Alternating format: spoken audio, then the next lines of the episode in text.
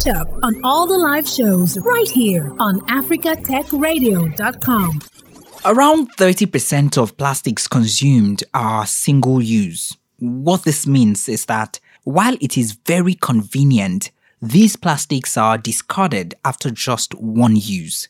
See, the amount of time, energy, and effort that goes into producing, exporting, and importing these products just doesn't add up, especially if they're made to last forever. By the year 2050, plastic bottles will be more than the fishes in the ocean, recycler and environmentalist Victor Igono notes.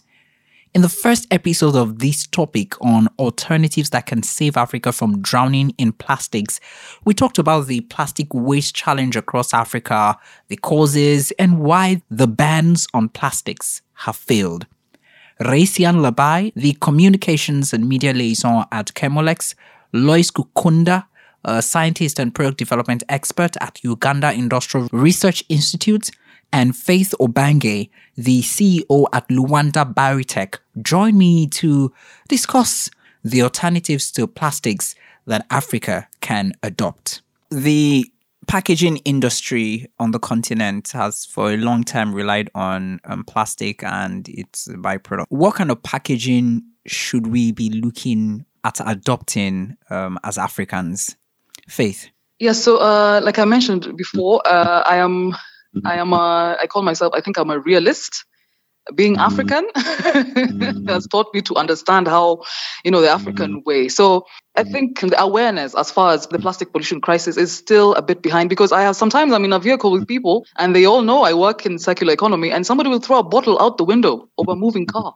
They just, it, it, something is missing there. So I think awareness levels might still be a bit low. So that means for us, the challenge as entrepreneurs is to have that in mind when you're developing a solution, develop with the worst case scenario in mind. Like our, our, solutions at Lwanda are all geared towards that. We imagine the most mm-hmm. reckless, most uncaring consumer and then design a product that the worst case scenario, if you leave it in the environment, the worst that could happen is that it becomes an eyesore. Mm-hmm. And then in a few months or so, it's completely gone with very little effects on the environment or on society. So we've gotten to a point where you have to think mm-hmm. like the end consumer you know, we might talk all day about how, oh, we need to educate these people and, you know, get them to collaborate and get companies to institute, you know, very strong take back measures and get the governments to enforce laws. But if you do all this and the end consumer still does not feel compelled enough to cooperate, they, that's just the weak link. And your chain is only as strong as your weakest link. So you have to design with that in mind. Always remember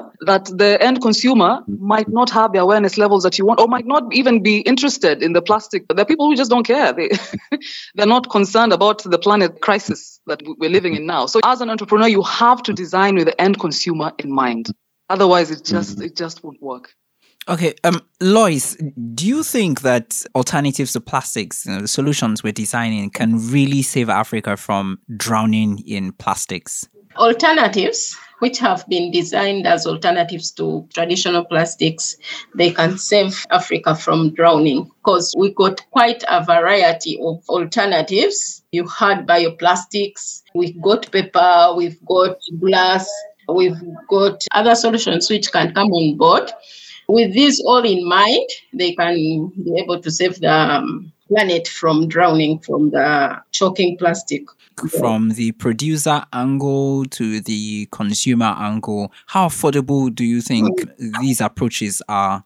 To me, it's an issue of the start of a technology. So if there's a there's technology in place and we have a full government support, we have been encouraged by government because how much is paper? Paper is comparable to plastic bag, and that also makes the same. And also, it's an issue of scale. We know that when we have a line of production and it's a big scale, then it's able to cut the cost of these available alternatives no matter who you can name it in any biodegradable plastic.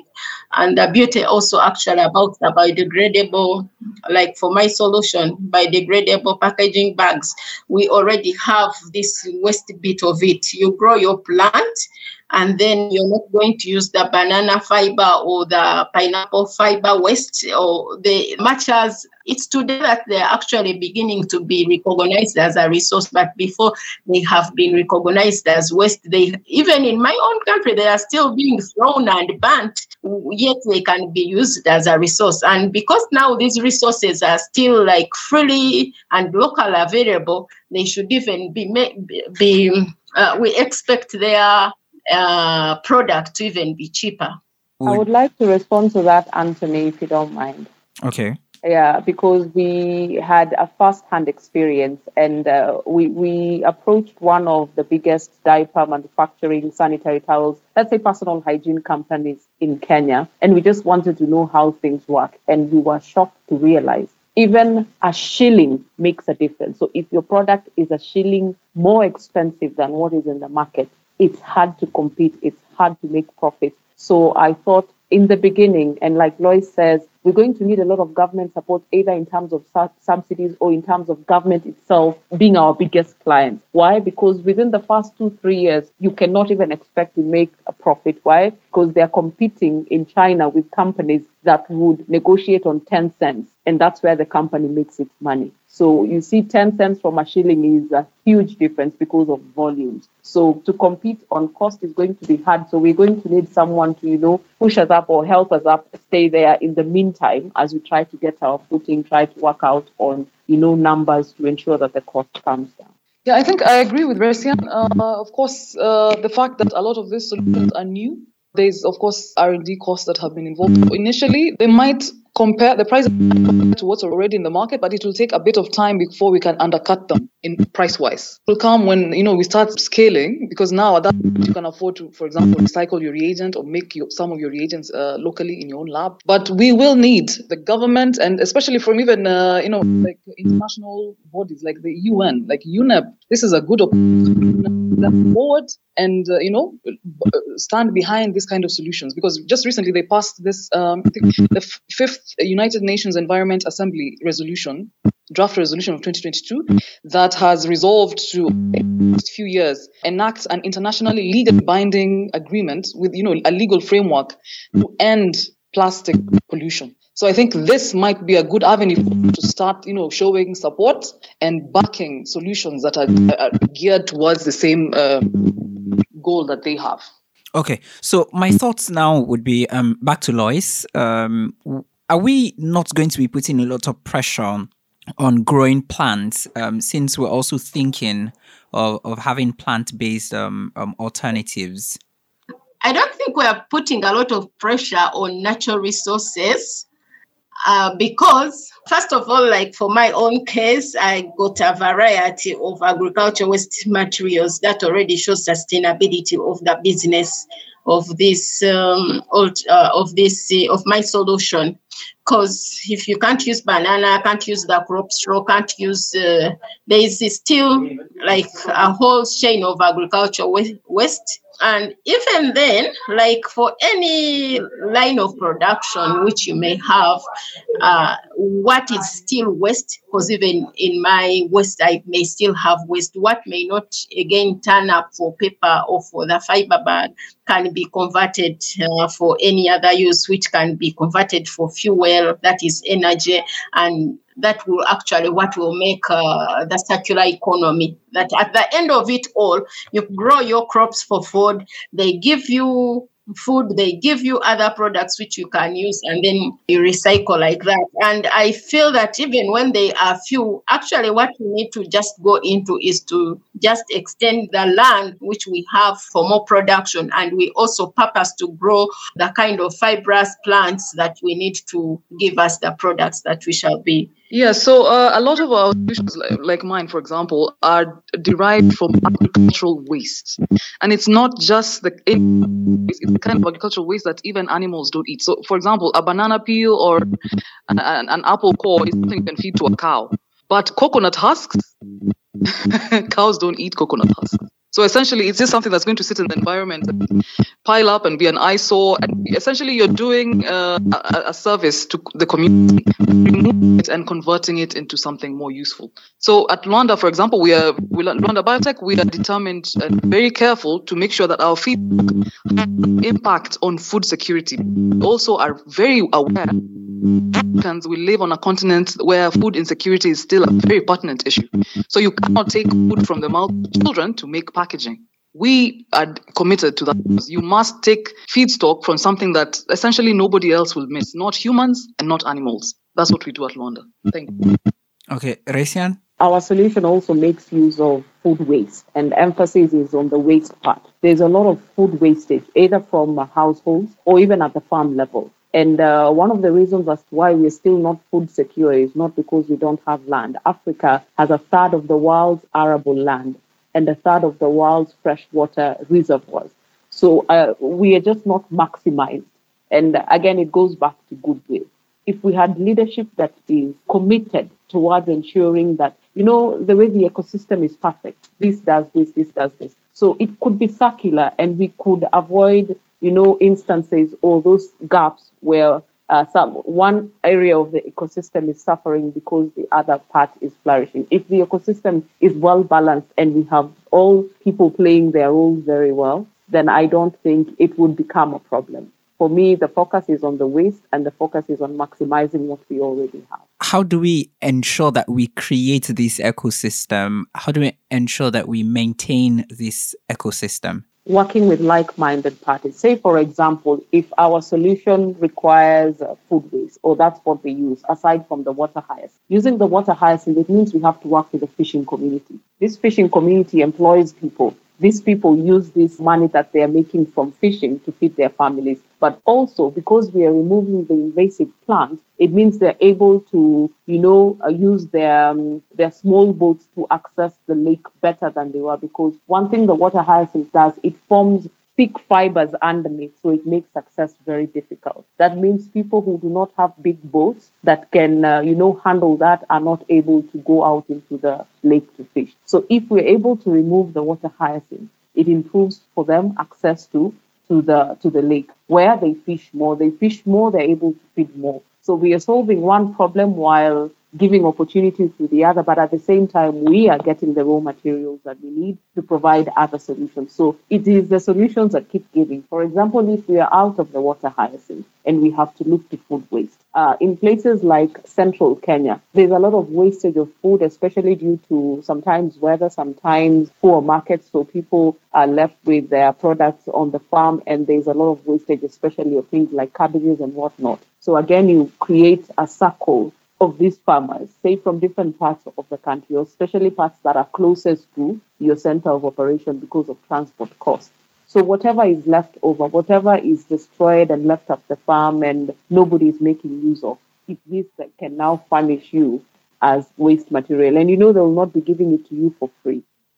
They will be selling it to you, say, at, at a price. A price that is not probably the same as selling fresh food, but at a price nonetheless. So also for them, it creates another avenue to earn an income. You know, develop themselves further in terms of agriculture, where they could grow uh, more crops on a bigger space of land, or they could could invest in you know getting more water or access to water in their farms and stuff like that. So by providing these opportunities, it keeps on creating other opportunities by itself. That's the ecosystem I'm talking about. Okay. So everyone is making use of something somebody else is not using. As far as the ecosystem goes, I think there is a need for all the players in the circular economy, you know, environment to just come together. Like I was saying, I keep using the German example. Here, I'm actually some, uh, somewhere called Wuppertal in Germany. There's something called the Circular Economy Accelerator. It is essentially the circular economy, what Silicon Valley is to tech. You see how these people have organized. so this program sources the most promising startups from all over the world we are 36 now in this particular this is a third cohort.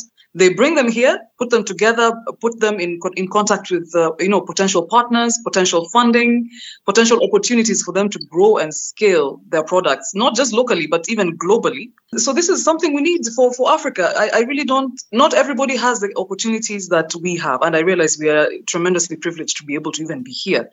But I don't really think it should be necessary for somebody with a solution a local solution to a local problem in Africa, it should not be necessary for them to get on a plane and fly eight hours to, a, to all the way to Germany to, to, to you know to pitch to people who to, to, that's where they can get help. This help should be available at home.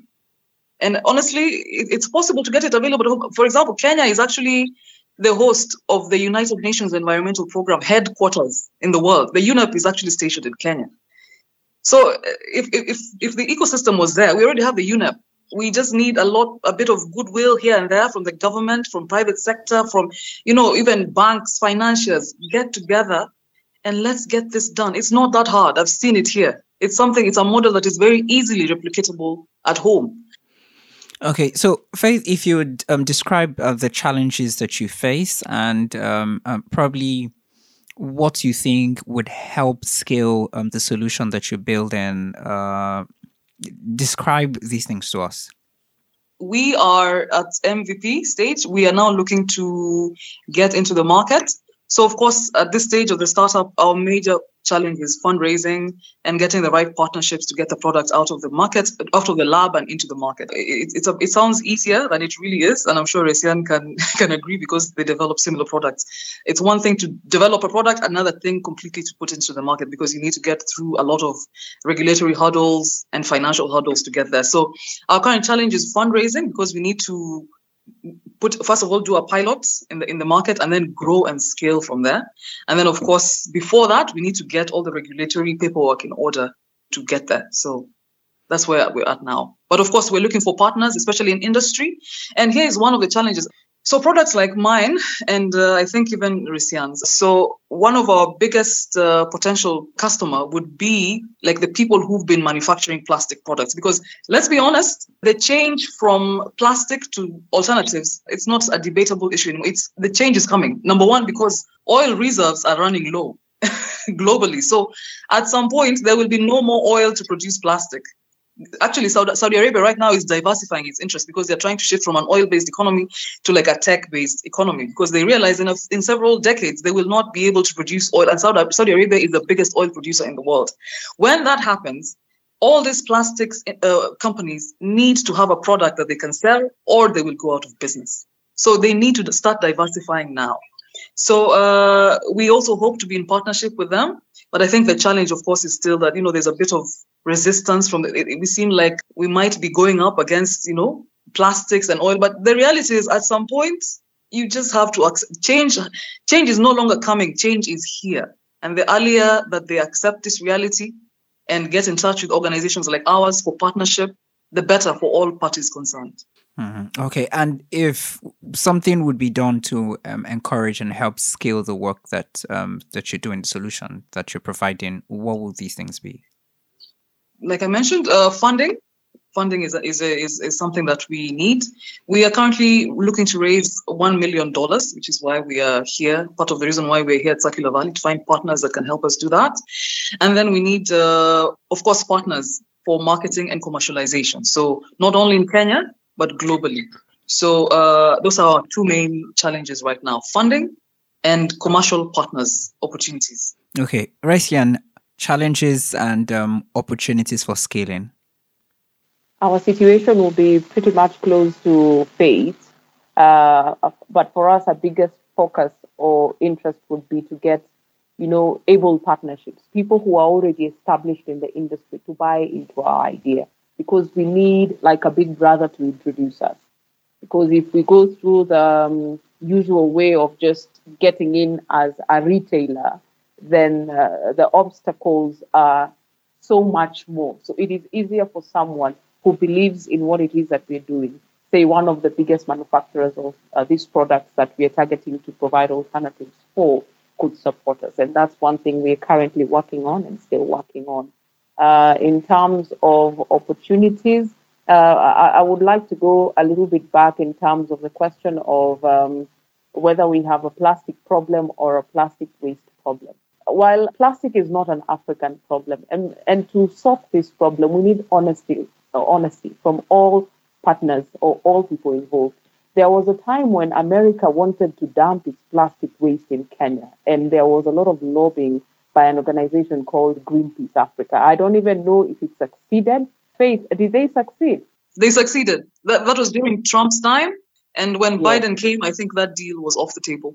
Thank God. So, unfortunately, these rich countries, what they do, thanks to capitalism and consumerism, which is like the firstborn child of capitalism, it's always about producing more and more and people buying more and more. But they don't have uh, the capacity to handle it. So the poor countries become the dumping ground, either in Asia or in Africa. So we also need an honest approach into this issue that some of part of this challenge is also external. Because I look at a at a situation where when, when we were growing up, waste was not this much of a problem. Like in rural areas, you don't go to people's homesteads and it's dirty and, you know, suffocated in plastic. It's an urban problem. So I think it's more of a planning issue, more of a man- management and governance issues, because this is not where we come from. This is not how we have been living our lives as, as Africans.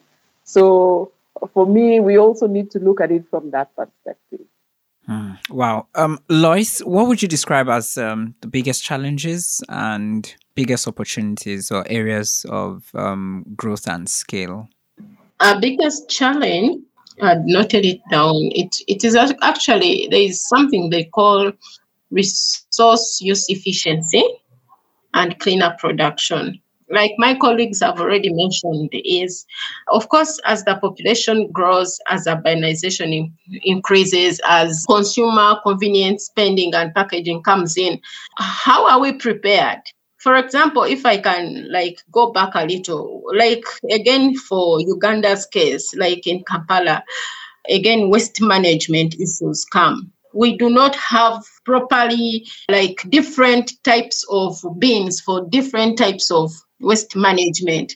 So, and according to waste management system, if you're better to manage the waste, then you need to properly segregate it. Know where to put plastic, know where to put glass, know where to put uh, biodegradables, know where to put, okay, anyway, different types of uh, waste you segregate differently. So when that is not done, actually, that's why you realize that we have actually a lot of waste. Like for us in Uganda, we have a lot of waste, even what shouldn't be waste. You find, uh, for example, in Kiteezi, that is one of the landing, uh, waste landing sites, which is outside Kampala, but that's where you find waste. But you'll be shocked, you'll even find paper, paper which could be recycled. So we need in place resource use efficiency. People know that paper can be recycled. Uh, then we also need cleaner production, which is also among the um, sustainable development goals. Is what we call sustainable use and then uh, consumption. That means that uh, even from a household level, you're supposed to know, first of all, even from buying, you're supposed to only, don't even like, for example, where they are selling, even if it's a paper bag, even if it's a, a plastic bag, please, like people are supposed to know, we are not supposed to consume, like, don't take two paper bags where I would have taken one, because then the other one becomes waste. So we need to have resource use efficiency and cleaner production come into place and that one can be done by uh, awareness because as we grow we also realize that waste is much but i think also we don't mind so much about how we will deposit. That's why you see people travel, you see just bottles falling. Like if you come to Kampala, you see the land, it's like a deck of plastic bag in Kampala when you come to the urban area, no matter where you stop from, but you just see like there's a deck, meaning plastic problem. If we were to handle it properly, that wouldn't have been done. That wouldn't have been the case. Thank you. Okay, thank you, Loyce. Thanks for listening, and don't forget to catch up on all the live shows right here on africatechradio.com.